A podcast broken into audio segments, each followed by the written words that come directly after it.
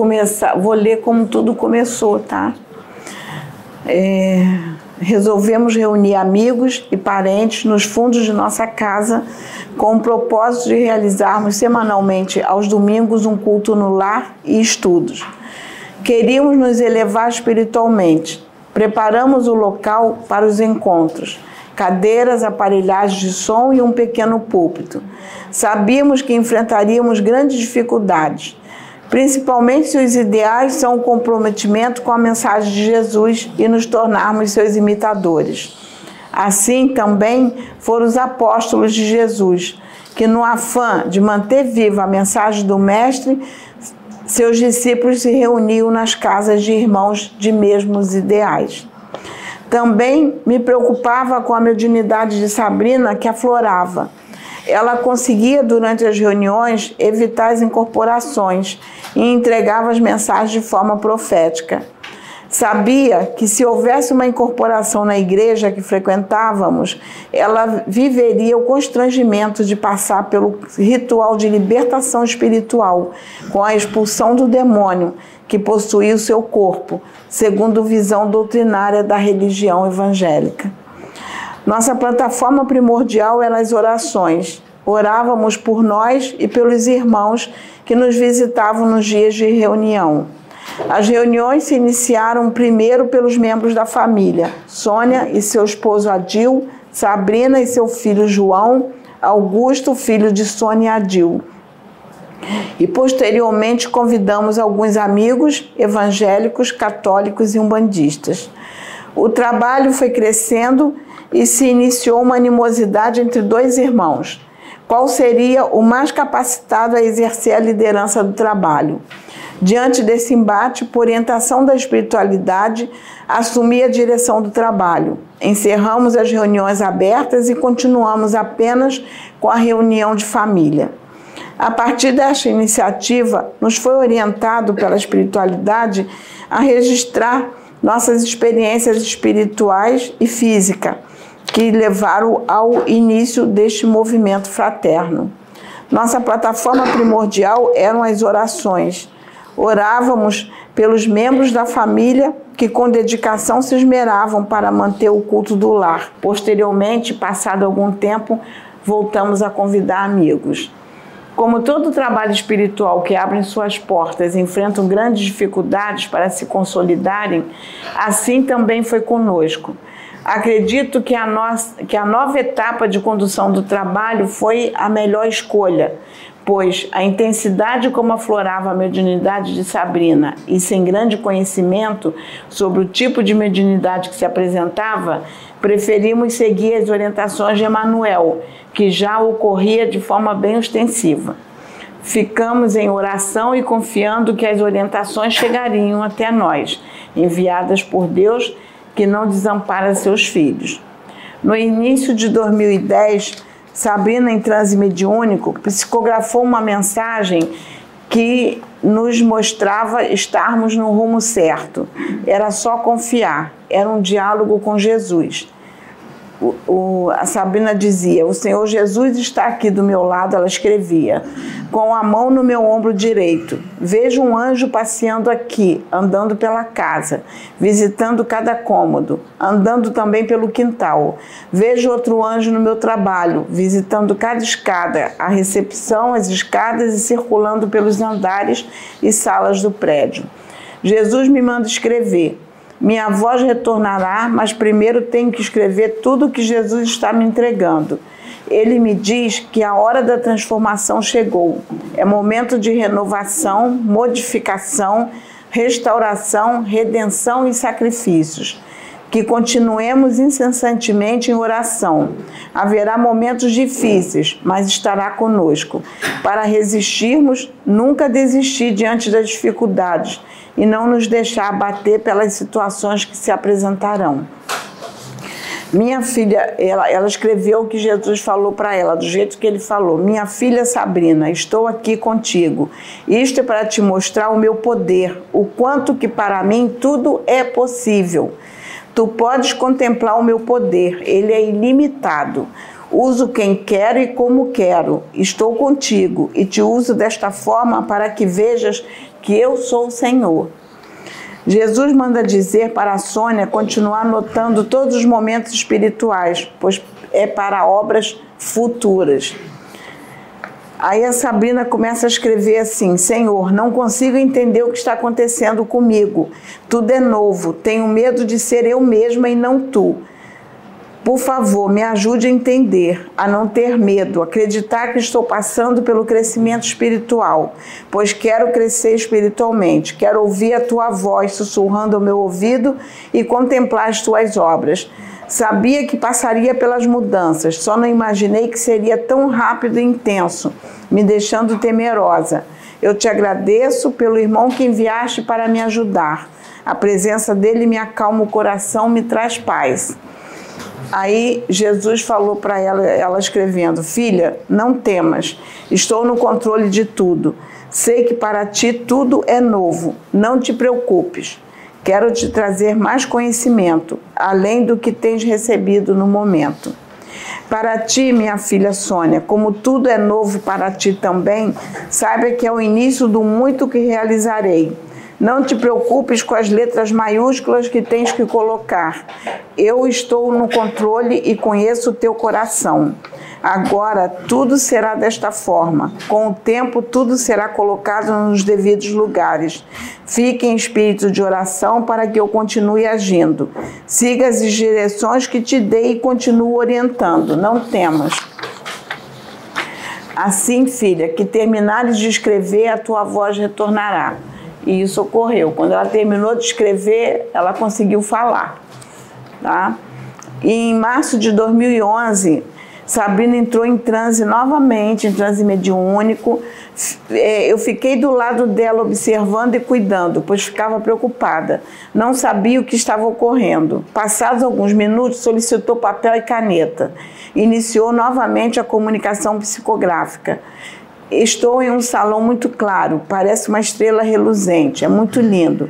Vejo um anjo sentado em uma cadeira tipo trono, bem na minha frente. Sobre sua cabeça, uma coroa bonita, simples e bem brilhante, pois reflete o brilho do anjo. Usa uma vestimenta branca comprida, revestindo também os braços. Sobre seu ombro direito cai um manto vermelho, diferente dos tons de vermelho que conheço. Ele se levanta e vem em minha direção. Para diante de mim e me diz que foi designada me conduzir nesta nova etapa. Receberemos muitos esclarecimentos. Pergunto o nome dele. Me responde que é Noé. Como pode? Você está descansando no Senhor. Descansar no Senhor, vocês interpretam como descansar, dormir. Na verdade, significa deleitar, regozijar, adorar, temer, confiar fazer a obra de Deus, querer, crer que agimos pela fé, que mesmo descansando realizam a obra do nosso Pai Celestial. Sabia que a minha presença seria uma surpresa para você, como, seria, como queria te surpreender. Bom, aqui estou. O que verás agora é apenas o começo do muito que te será apresentado. Tudo tem seu tempo. Assim que aprenderes sobre ti mesma e as necessidades de teu espírito, saberá a resposta. Apenas olhe, ouça e absorva para aprender. Tudo se faz novo. Há algo profundo nestas palavras. Com o tempo, tudo será esclarecido.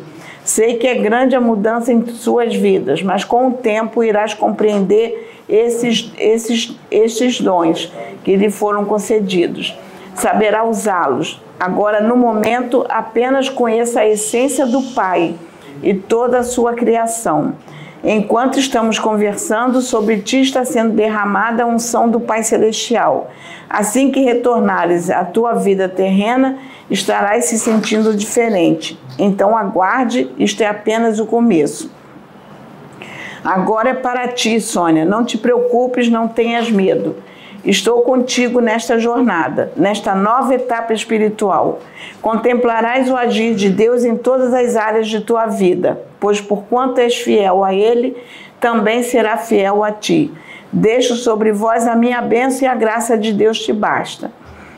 Quando foi no dia 4 de fevereiro de 2012, Sabrina, em seu crescimento mediúnico, foi desdobrada e nos trouxe informações de uma outra forma, de uma outra forma de novo aprendizado. Desta vez, ela relatava e eu escrevia, mais uma experiência nova, que era nova para nós, tá? É apenas o começo de tudo. Todos passarão pela transformação que se aproxima. Não menciona quando ocorrerá. Olha bem dentro da minha alma e me sonda e diz: Não te aflijas. Tudo é novo para ti, faz parte de tua evolução espiritual, assim como de muitos outros. Não será compreendida, mas estarei contigo. Minha graça é sobre ti. Sabedoria e entendimento derramo sobre tua mente. Continues a fazer a obra, pois tudo mais acrescentarei em tua vida. Não esqueci de minhas promessas. O escolhido está sendo preparado. Brevemente trarei ele a ti. Confias, continues perseverando. Ele, através de mim, entrega uma mensagem a Sônia, Sabrina escrevendo. Minha filha Sônia, sabes o quanto cuido de ti o quanto trabalho para que continues a confiar em mim. A tua persistência, força de vontade e o carinho para com esta obra me agradam. Estou trabalhando, apenas confie. Deixo convosco a minha bênção e a minha graça vos bastam. Minha filha Sabrina retornará. Não se preocupe com a reação que apresentará. Faz parte do que derramei sobre ela neste momento, pois é necessário para a minha obra. Sabrina retornou assustada, pois custou entender que não estava mais na, na plataforma onde, onde ela tinha sido levada tá? É, se segurava na cadeira com medo de cair, olhando para o chão, agindo como se ainda flutuasse. Procurei acalmá-la até que se restabeleceu. Por isso que eles pediram que eu escrevesse o que ela relatava e o que ela falava. Em novembro de 2012, houve nova comunicação espiritual. Providenciei papel e caneta e, comecei a escrever, enquanto Jesus, canalizado em Sabrina, falava conosco. Todo aquele que passa pelo rio de águas vivas será renovado pelo meu Espírito Consolador. Sei, minha filha, o quanto está sendo difícil para ti esta jornada, mas não se preocupe, pois eu sou contigo. Quero te usar como instrumento que és. Tenho muito a fazer, a realizar. Enviei meu anjo para que possas confiar, descansar, deleitar e ser orientada. Lembras como te orientei no passado? Quero de ti a palavra que transforma, pois está fincada em teu ser. Te orientarei conforme o decorrer dos dias. Diga minha filha Sônia, meu diamante bruto, pois ao mesmo tempo que é forte, é frágil, mas acima de tudo, forte na minha presença. Disse que nada ficaria no oculto para ti. Vejo o teu coração, conheço as tuas dores e mágoas. Não se preocupe, pois que hipocrisia não habita em teu coração. Sei o quanto é necessário agir desta forma, pois manejas com as armas que tem. Te deixo a minha graça e a minha paz. Essa, essa era uma luta pelo trabalho, gente, pelo trabalho espiritual que a gente já enfrentava naquela época. Muita luta para manter esse trabalho. No dia 20 de março de 2015, Sabrina incorporou um irmão que se identificou como um ancião e precisava me passar orientações importantes. Ele me disse: Lembre-se, tudo que acontece é com a permissão do Pai, que está na altura, nas alturas e que é digno de toda a honra e glória, que me criou e nos criou. Há tempo para todas as coisas tempo para, para cada propósito. O meu aqui agora foi autorizado, ela está consciente. Permitiu ser um instrumento, tem que aprender e conhecer a mediunidade que tem. Não há incorporação, estamos ligados, eu aqui e ela aí. Vejo pelos olhos dela. Se posso falar, é com a permissão dela.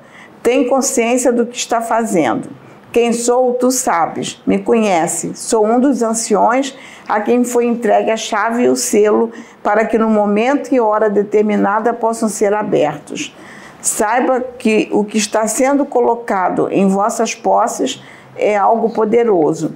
Exigirá responsabilidade que será cobrada de vocês, mas também será de muitas bênçãos e alegrias. Haverá lutas, mas alegrias também. A Sabina está evoluindo muito está evoluindo, muitos acontecimentos ocorrerão, muitos dons aflorarão, muitos caminhos a percorrer, lutas a travar. E tu, Sônia, tens responsabilidades para com ela. Está em tuas mãos, pois ela é preciosa. Foi predestinada. A, a, a sua vinda alcançará muitas vidas. Preste atenção. Há algo profundo que vim te alertar. Como já te disse antes, há um tempo atrás que ela precisaria muito de você. Tudo que aconteceu foi permitido para o mover que será feito naquele lugar e o agir que ocorrerá aqui, nas vidas e nela. Sabem, conhecem a potência que ela será espiritualmente. Está sendo preparada e quer impedir isto. Portanto, é necessário que continues em oração. O outro, o escolhido, também está sendo preparado. Quando fores orar, clame por esta união. Acredite em almas gêmeas. Assim eles eram lá. E o encontro deles já foi traçado aqui. Apenas um. O escolhido, sabe, vocês sabem que é o escolhido? O escolhido é o Pedro. o escolhido é o Pedro. Porque tem gente que está chegando agora no canal, é. sabe da história, entendeu? Ah. Então aqui já são antigos, já sabe tem gente que está chegando. O escolhido, gente, é o Pedro, que Deus preparava, preparou, começou a preparar a Sabrina primeiro para ela alcançar o Pedro. Essa mensagem vai passar no vídeo? Vai, sexta-feira, tá. tá? Portanto, é necessário é, que continues em oração daqui. Assim que eles é, acreditam em almas gêmeas, assim eles eram lá. O encontro deles já foi traçado aqui, apenas um, mesmo diferente, se complementam. Você irá ajudar na preparação de cada um aqui. Entendes agora a tua missão e porque passaste por tudo que já passaste, você era responsável por eles e está sendo agora também. Evoluíste tanto de uma forma que você não compreende. Foi necessário. Meu tempo já está acabando. Ela sentirá sonolência e cansaço. É normal. Liberou muita energia. Outras oportunidades ocorrerão.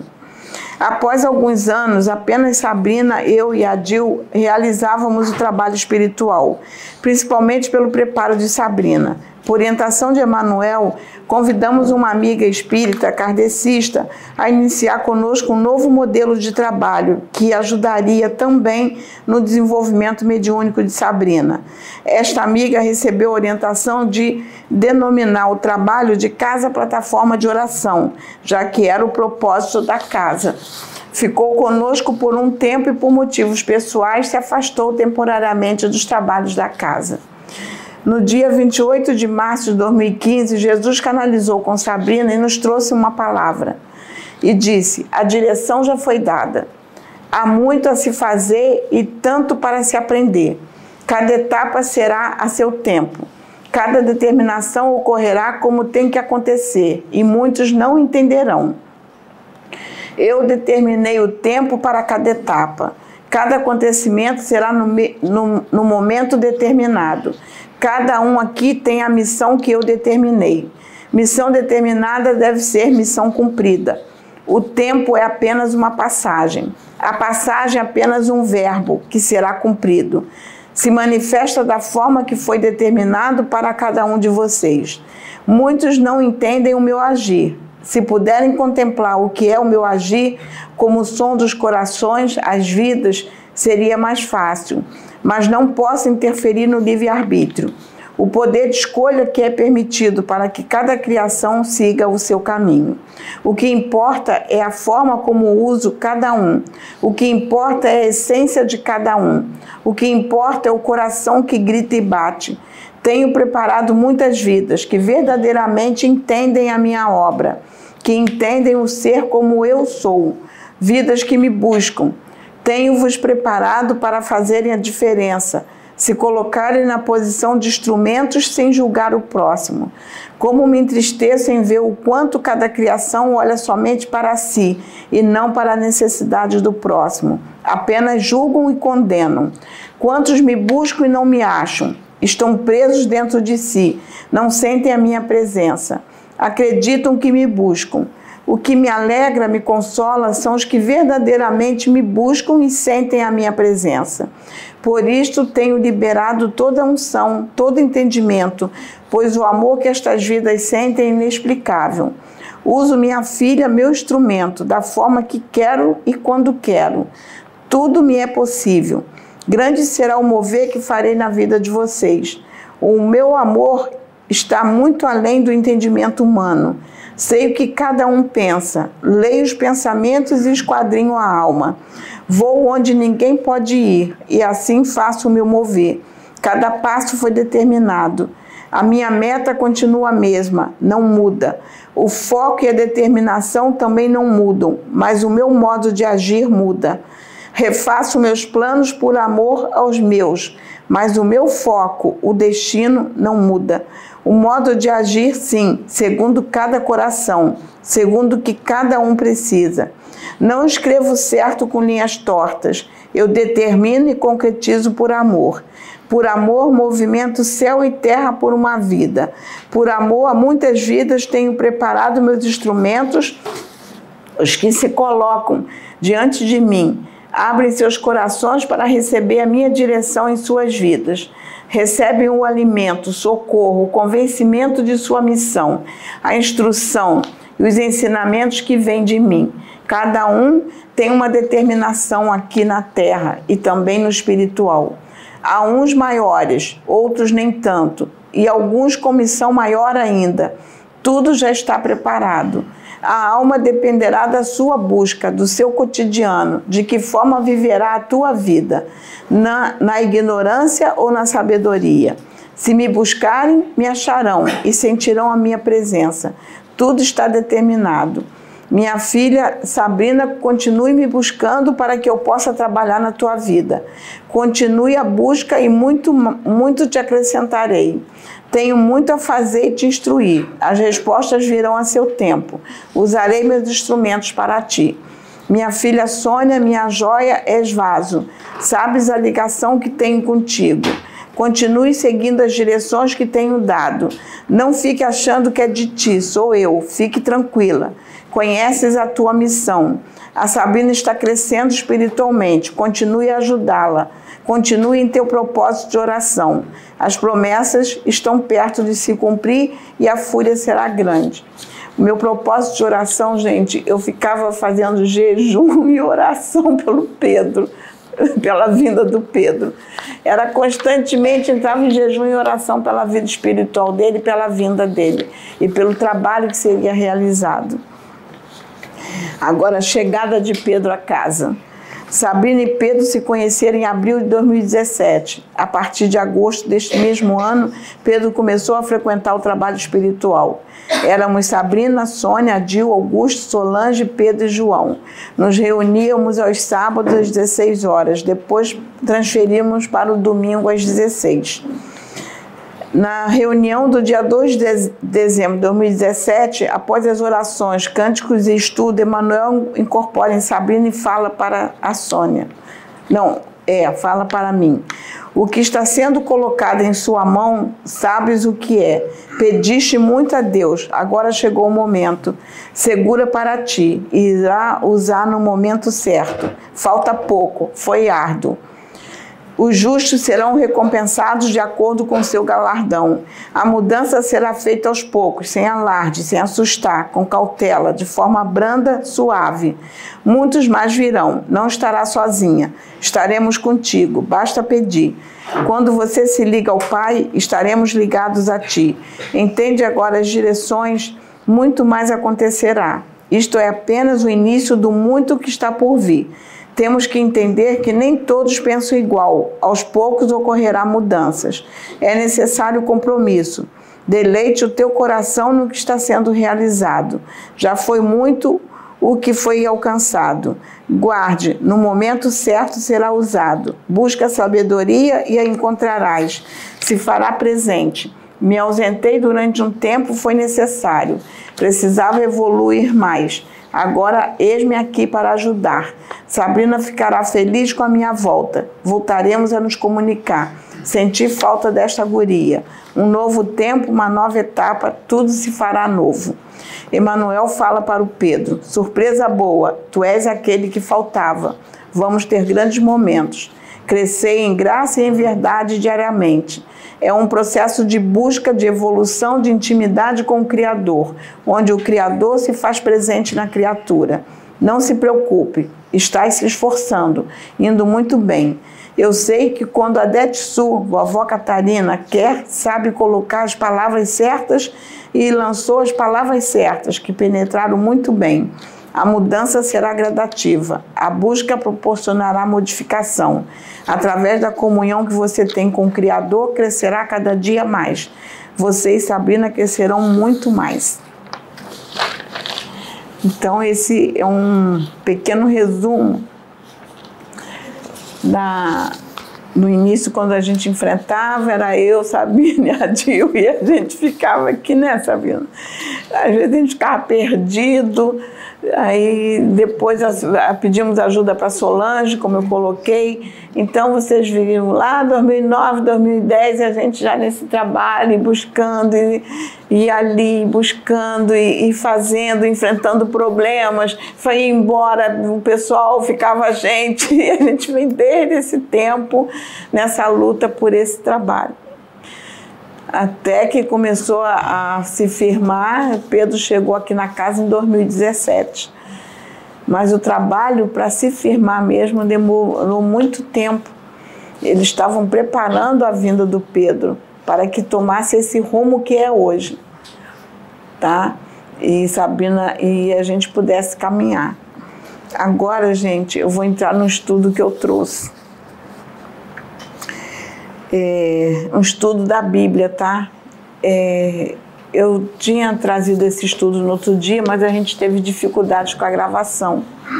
E hoje eu estou trazendo novamente. É, eu até comentei que eu fiz assim, é, no, peguei versículos da Bíblia, por exemplo, no capítulo Lucas 19, eu montei um texto, mas tudo está na Bíblia. Por que, que eu fiz dessa forma? Porque quando a gente começa a ler a Bíblia, as pessoas foram escrevendo e, e, e às vezes assim, começa a escrever uma situação no início e só vai terminar aquela situação lá no final. E no meio tem uma porção de outras informações no meio que você não consegue ligar o início com o final. Então fica uma mensagem diferente. E o que, que eu fiz? Eu montei um texto do que realmente era. É, tirando o que estava no meio, eu coloquei como era para a gente entender como foi a passagem de Jesus aqui. Então, no Lucas 19 diz que Jesus ensinava no pátio do templo todos os dias. Então, quando Jesus estava lá em Jerusalém, ele ia no pátio do templo todos os dias ensinar. Ele só não ia no pátio do templo quando ele saía para ir para outras localidades. Para outras localidades, ele ia apenas num local, numa sinagogazinha, e ia ensinar ali, ou ia para o monte, algum local ele ia ensinar. Mas sempre que ele estava lá, ele ia no pátio do templo todos os dias. Os chefes dos sacerdotes, os mestres da lei e os líderes do povo queriam matá-lo. Mas não achavam jeito de fazer isso, pois todos o escutavam com muita atenção. Mas à noite, Jesus ia para o Monte das Oliveiras ia, e ficava ali até de manhã. E todo o povo ia de madrugada para o templo a fim de ouvi-lo. Ou seja, à noite, quando Jesus estava ali, na maior parte das vezes, não digo que era sempre, mas na maior parte das vezes, ele ia para o Monte das Oliveiras. Por isso que na Bíblia fala o tempo todo: Jesus foi para o monte orar. O tempo todo, quem lê a Bíblia está lá escrito: Jesus foi para o monte orar. Jesus se afastou da multidão e foi para o monte orar. Ele ia sempre para o Monte das Oliveiras orar. E o povo já sabia que ele ia para o templo, corria todo mundo para o templo para ter lugar. Isso, aqui, isso quer dizer que lá enchia, ficava lotado, porque eles chegavam de madrugada para poder tá, ouvir, porque não tinha microfone, não tinha alto-falante. Se tivesse longe, não ia ouvir o que Jesus estava falando, só ouvia quem tivesse mais perto. E mesmo que Jesus gritasse, talvez o alcance não ia tão. Então, eles iam bem de madrugada para poder ter um lugar bem perto, que sabia que Jesus ia, vou estar perto dele. Em Lucas capítulo 20, diz assim: Certo dia Jesus estava no pátio do templo ensinando o povo e anunciando o evangelho.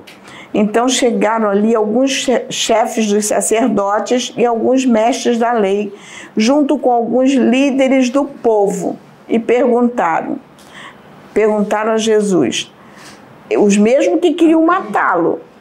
Então foram testá-lo.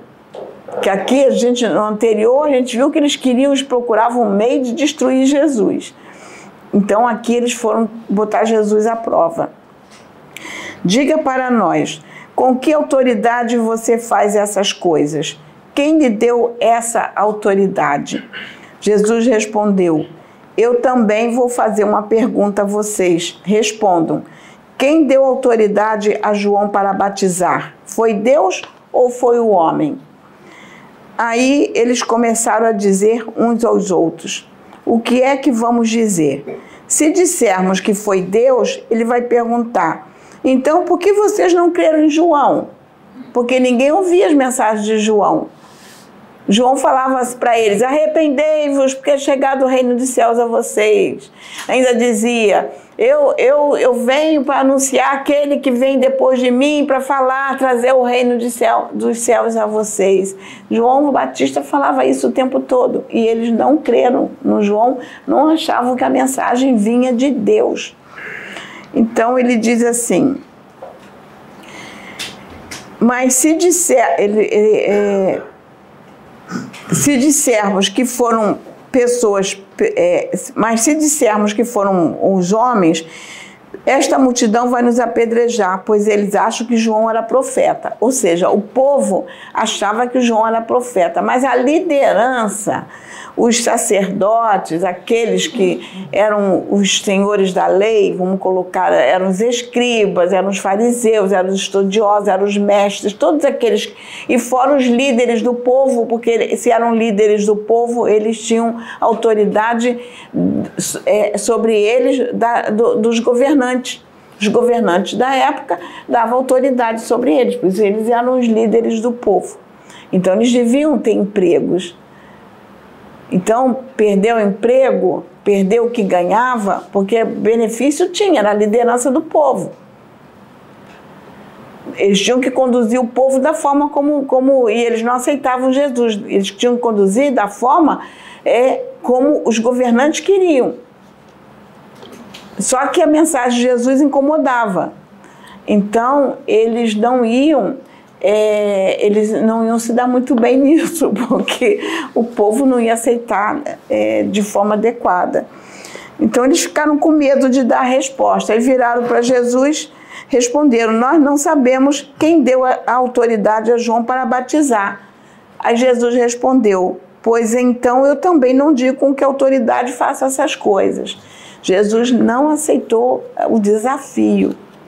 Foi um desafio que eles, eles quiseram fazer com Jesus. Vamos testar, fazer um desafio, vamos fazer um debate. Ah, naquele tempo eles faziam dessa forma. Hoje a gente tem internet, hoje a gente tem canal no YouTube. Então hoje a gente pode ouvir alguém, eu vou desafiar, vou te desafiar para um debate. Jesus não aceitava desafio para debate, não era perder tempo, porque Jesus tinha um trabalho muito grande a fazer e isso aí era perder tempo com quem não entendia Deus.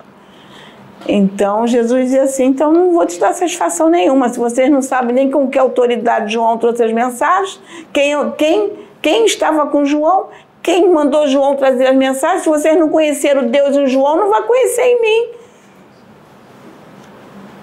Então ele não foi, não aceitou o desafio.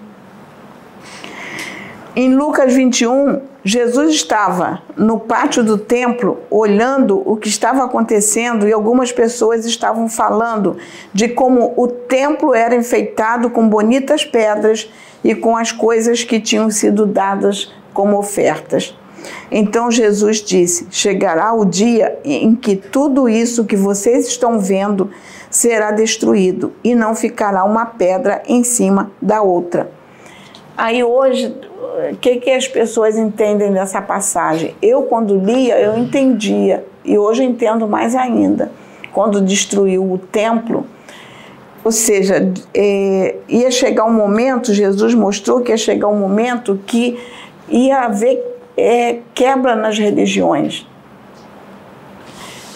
É, que isso ia ser abalado, isso ia ter que ser modificado. Então, o templo significava as religiões. Tanto que os judeus iam para o templo, o templo era sagrado. Porque era religião. Então ele estava mostrando, vai chegar um tempo que isso tudo vai acabar, a religião vai acabar, tudo isso será novo. Não, vai, não haverá mais religião. E a gente não entende. Quem lê, a, vê lá o templo destruído, a dizer assim, ah, foi o templo. Não, está aqui. São as religiões. Porque por causa de religião, nós temos dogmatismo, nós temos fanatismo, nós temos tudo isso. E nós temos irmão contra irmão. É religião contra religião. Eu estava eh, conversando com, com uma pessoa, não vou citar o nome aqui, que ela disse assim: o, o kardecista tem horror do evangélico, o evangélico tem horror do, do umbandista, do kardecista, da, da, das religiões. Então, um com, uma, com horror do outro, isso é Deus? Não. Se todas elas falam de Jesus, como é que brigam? Qual é a melhor? Porque não, não consegue entender por que, que o irmão de uma religião tem uma limitação, tem aquela limitação, porque é necessário que seja daquela forma. Vai alcançar irmãos que alcancem aquela religião. Então, os irmãos que até têm acesso a um estudo maior, que tem uma maior compreensão, deveriam reavaliar. Não, aquele irmão ainda está naquele momento daquela religião. É como eu, como evangélica que eu via as pessoas criticarem os irmãos que andavam com roupa com manga aqui e saíam nos pés. Os, os pastores que não tiravam, a, iam para a praia de calça comprida e camisa de social. Quantos vocês já viram pastores tomar banho de mar com camisa social e calça comprida? Quantas irmãs vocês veem na rua com, com os vestidos lá nos pés? Eu entendo, elas precisam daquilo. Elas necessitam, ele necessita. Aquilo ali é, é um, é um limite para eles. Então a gente tem que compreender isso. Eles necessitam daquela veste. Aí tem muitas que são condenadas, porque tem muitas mulheres. Eu conheci mulheres pastoras que saíram da prostituição. Andam com roupa, com a manga aqui e o vestido lá no chão. Foram prostitutas hoje são pastoras, estão ganhando vidas. Elas vão, elas entram na, na, no, no, no, local de prostituição para resgatar vidas. E vestem, vestem assim. Aí fica as pessoas criticando. Elas precisam, aquela roupa é, impõe um limite para elas. Elas precisam daquela roupa para fazer todo aquele trabalho e se manter na posição que elas estão. Então a gente tem que compreender isso. O meu irmão, que é pastor, ele saiu do alcoolismo. Na igreja dele não se bebe vinho, nem na ceia se bebe um cálice de vinho. É proibido, é suco de uva. Ele faz um trabalho lindo, resgata, ele vai para pra, as Cracolândia resgatar vidas. Então, é isso que as religiões deveriam estar compreendendo, que cada uma, qual é a função de cada uma aqui e por que cada um se comporta de uma forma e não briga. Em Mateus é, 24 diz assim: Tomem cuidado para que ninguém engane vocês, porque muitos vão aparecer fingindo ser eu, dizendo: Eu sou o Messias, ou já chegou o tempo. Porém, não sigam essa gente. Não tenham medo quando ouvirem falar de guerras e de revoluções, pois é preciso que essas coisas aconteçam primeiro, mas isso não quer dizer que seja o fim. Por que, que fala aqui? Tomem cuidado com, com é, que engane vocês, porque muitos vão aparecer fingindo ser eu, dizendo ser eu. Então vamos lá. O que eu entendo dessa passagem e que eu acho que não é muito compreendida. Quando a gente diz assim, ah, o anticristo. Ah, disse que Jesus é o anticristo. Gente, quantos locais que a gente conhece que diz assim, Jesus está lá. E o local, a gente entra ali naquele local, a gente não vê Jesus porque só tem comércio, é, vende-se tudo, cobra-se de tudo.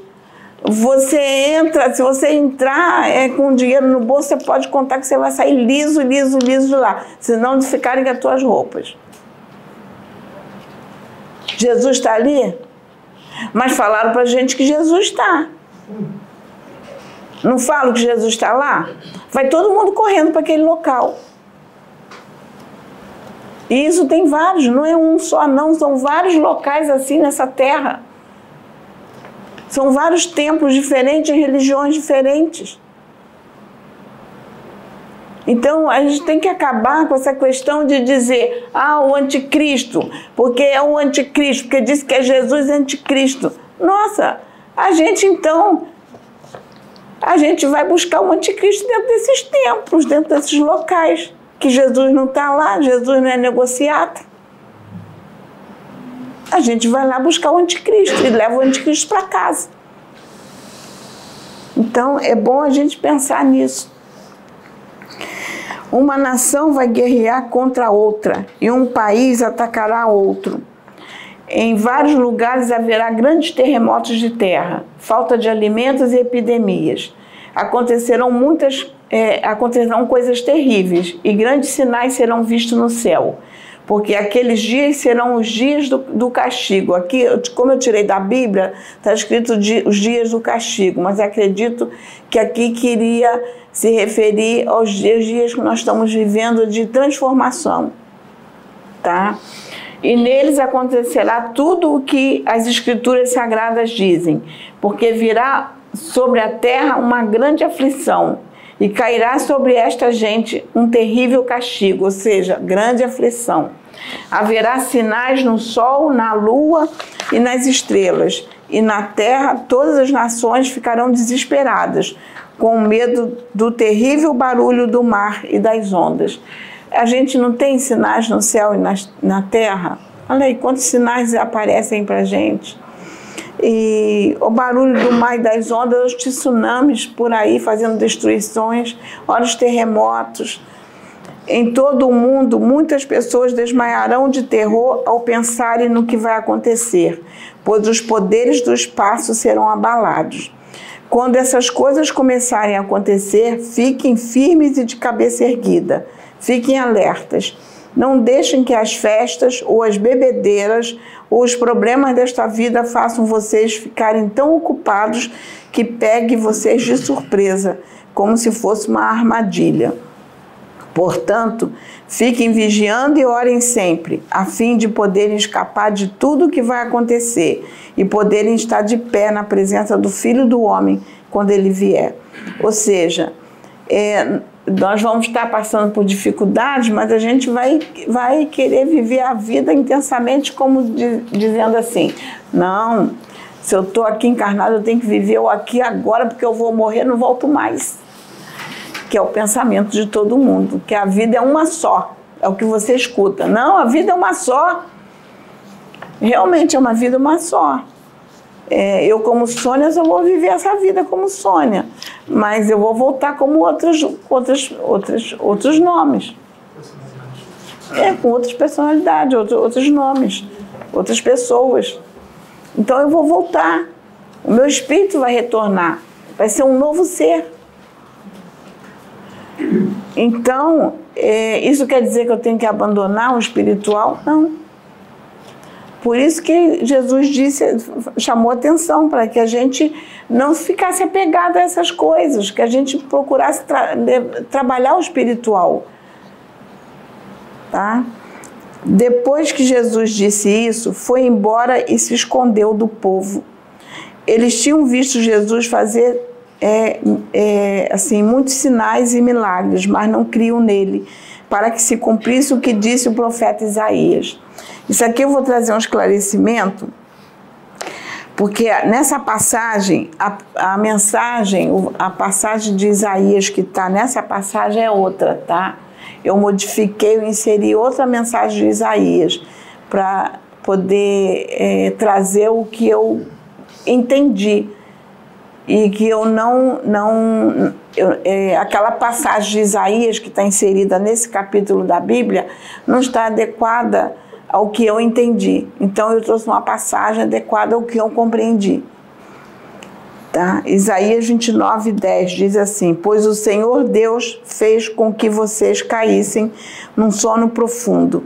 Ele cobriu as cabeças de vocês e fechou os seus olhos. As cabeças e os olhos são os profetas, que não veem as visões que Deus envia. É, na realidade, se tinha, é, quando Isaías escrevia, tudo era Deus. Assim, Deus fez acontecer. Na realidade, são escolhas, é o livre-arbítrio. Então, é, nós, as pessoas caem, vivem num sono profundo, que diz que a gente vive aqui na Matrix, num sono profundo, e Isaías já via isso, viver nessa Matrix nesse sono profundo e cobrir as cabeças e fechar os olhos, não enxergar nada. E principalmente a liderança, os profetas e os, as lideranças espirituais, que vai conduzir o povo. Então a, a, liderança tinha, tem por dever abrir a mente do povo, conduzir o povo a Deus. Tá? E ele está mostrando que essa liderança, eles não conseguem ver Deus nem ouvir. Eles não conseguem ver nem ouvir. Não ouvem. Então não conduzem o povo como deve ser conduzido. Jesus disse bem alto. É, não, perdão, pulei aqui um, um parágrafo. Isaías disse isso é, para aqueles profetas, porque viu a revelação da natureza divina de Jesus e falou a respeito dele. Entendeu? Jesus, Isaías viu e ele lamentou, porque ele disse assim: a liderança que devia estar conduzindo o povo não está. E ele viu que Jesus ia conduzir esse povo. E o povo não ia ouvir Jesus o povo não ia, poucos iriam acreditar em Jesus. Principalmente os profetas com as mentes fechadas sem ouvir e ver Deus. No entanto, muitos líderes judeus creram em Jesus, mas não falavam publicamente a favor dele, para que os fariseus não os expulsassem da sinagoga.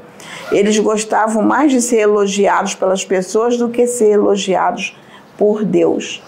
Ou seja, vai ter muitas pessoas com conhecimento que poderiam estar conduzindo bem o povo para levar, abrir a mente do povo e conduzir a Deus, mas não vão tomar essa atitude, porque vão seguir a, a receita de bolo que está aí.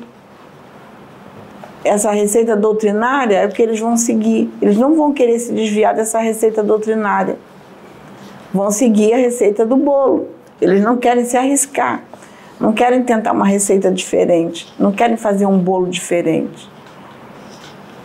Então eles ficam com medo de errar e não fazer o que tem que ser feito. E eles erram e não fazem o que tem que ser feito, porque ficam seguindo a mesma receita de bolo.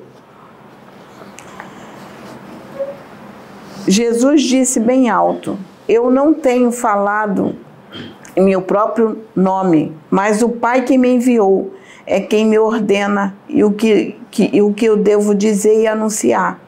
Eu sei que o seu mandamento dá a vida eterna. O que eu digo é exatamente aquilo que o Pai me mandou dizer. Então Jesus dizia: Eu não falo o que vocês querem ouvir, eu falo o que Deus mandou eu falar. Se eu for falar é, seguir a receita de bolo, eu não abro a mente de vocês. Então eu tenho que seguir e pegar outra receita e trazer outras informações. Eu tenho que ousar, eu tenho que trazer as coisas diferentes, eu tenho que abrir a mente de vocês. É isso que Jesus disse aqui. Em João 15 diz assim: Quando chegar o auxiliador, o Espírito da Verdade, que vem do Pai, ele falará a respeito de mim. Eu sou eu que enviará esse auxiliador a vocês da parte do Pai.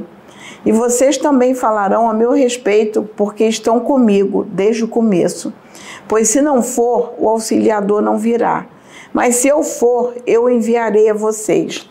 Quando o auxiliar vier, ele convencerá as pessoas do mundo de que elas têm uma ideia errada a respeito do pecado e do que é direito e justo, e também do julgamento de Deus. Ainda tenho muitas coisas para lhes dizer, mas vocês não poderiam suportar isso agora. Porém, quando o Espírito da Verdade vier, ele ensinará toda a verdade a vocês. O Espírito não falará por si mesmo, mas dirá tudo o que ouviu e anunciará a vocês as coisas que estão para acontecer.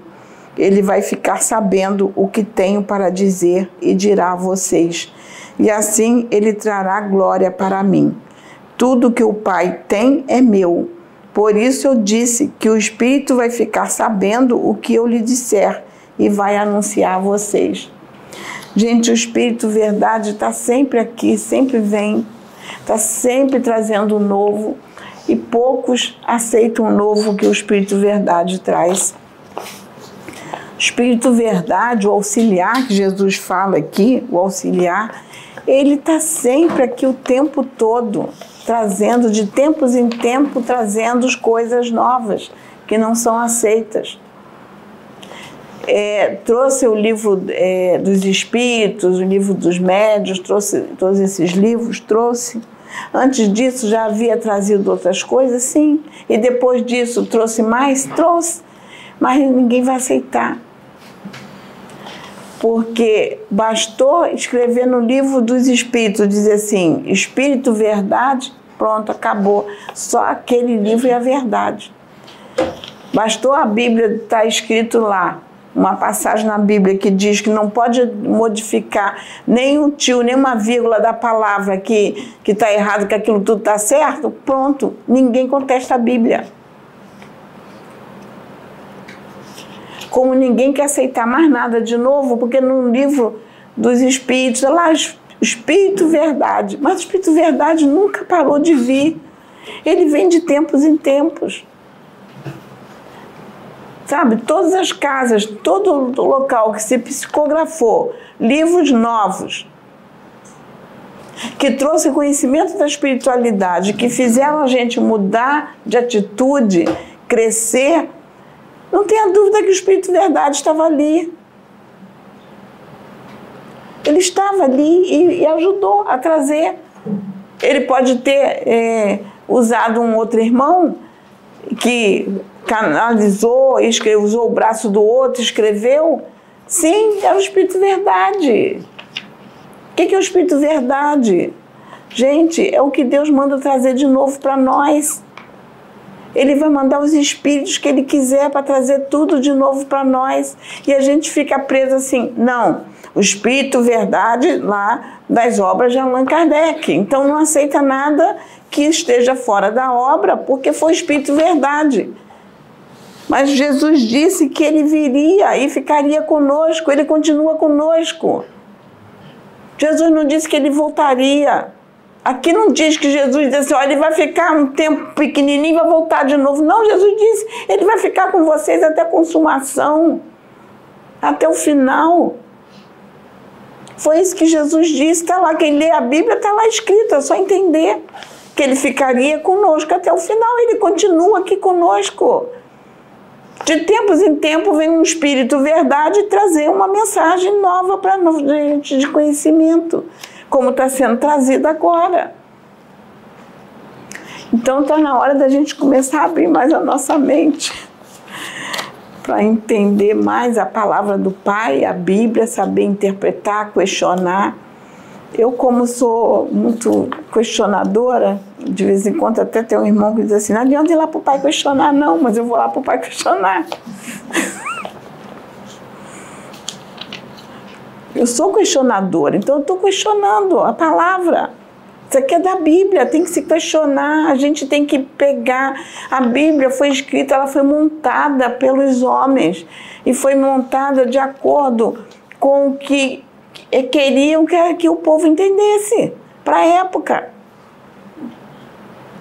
Muitas coisas foram inseridas, aqui a gente vê muitas coisas que partiu do próprio homem, era interesse do homem. Então, gente, eu deixo essa mensagem para vocês. É, eu peço desculpa se, se a forma como eu trouxe a mensagem às vezes pode não estar agradando, que é a minha forma de interpretar a Bíblia, de estudar. Eu estou trazendo para vocês a forma que eu estudo, tá? E, e pedir aos irmãos que questionem se questionem sabe? É, vai ler a Bíblia, estudar, questionar. É, é, questionar que eu digo não no sentido assim de fazer críticas, mas de buscar conhecimento. Eu até falei hoje, tem uma passagem na Bíblia, lá do, numa das cartas de Paulo, que eu não me lembro para quem escreve, que ele diz assim: Façam igual os irmãos de Bereia. Quando ele ia lá para a igreja de Bereia pregar, ele diz assim: façam igual os irmãos de Bereia. Que eu, quando eu vou lá trazer uma mensagem para os irmãos de Bereia, eles vão estudar o assunto e eles me confrontam. Eles fazem pergunta, que eles estudam o assunto, eles querem mais, eles querem mais conhecimento, eles acham que aquilo é pouco, eles querem mais. Eles querem mais do novo e a gente repele o novo. O povo de Bereia queria mais. Falava o Paulo, não. O Paulo ia lá trazer a mensagem que, que ele interpretava lá. E às vezes que ele recebia, ele dizia assim, não, isso é pouco, nós queremos mais. E ele dizia assim, eu gosto do povo de Bereia, que eles estudam e vêm, mas isso e isso. Eles queriam mais informações de outras coisas. Então, é, a gente poder abrir a mente e, e, alcançar e querer mais, e querer mais, querer mais. trouxe agora, vamos, queremos mais, vamos ler e queremos mais sempre. O novo vai sempre nos fazer crescer. Se a gente for parar para pensar, é, como nós éramos algum tempo atrás, é, como era a nossa infância, as limitações. Poxa, é, é, eu, eu, eu peguei televisão preta e branca, né? sem cores. Então, e, e uma época que pouca gente tinha, nem, nem, nem todo mundo podia ter televisão. Aí eu me lembro que quando falavam de uma televisão colorida, eu achava aquilo que era difícil, assim, nossa, isso é impossível. Ver a pessoa com a cor da pessoa, era, eu não, isso não passava na minha mente. Eu era criança, para mim aquilo era impossível. Até que um dia que eu vi uma televisão colorida, eu falei assim, não é que tem mesmo? E, e aí falava assim, olha, estão inventando um telefone que... Estão inventando um telefone que, que você vai falar, você vai ver a pessoa no telefone. Você vai olhar com quem você está falando. E aí eu ficava imaginando, como é que eu vou olhar uma pessoa com aquele telefone, aquele troço enorme, como é que eu vou ver? E a gente não tem um celular, um vê o outro. Então, gente, tudo evolui. Mas o espírito veio no, nos quadrinhos do Dick Tracy. É. Isso, isso é evolução. A gente fala da evolução tecnológica, mas no espiritual também tem. Então, é essa mensagem que eu deixo para vocês, que Deus nos abençoe. Amém.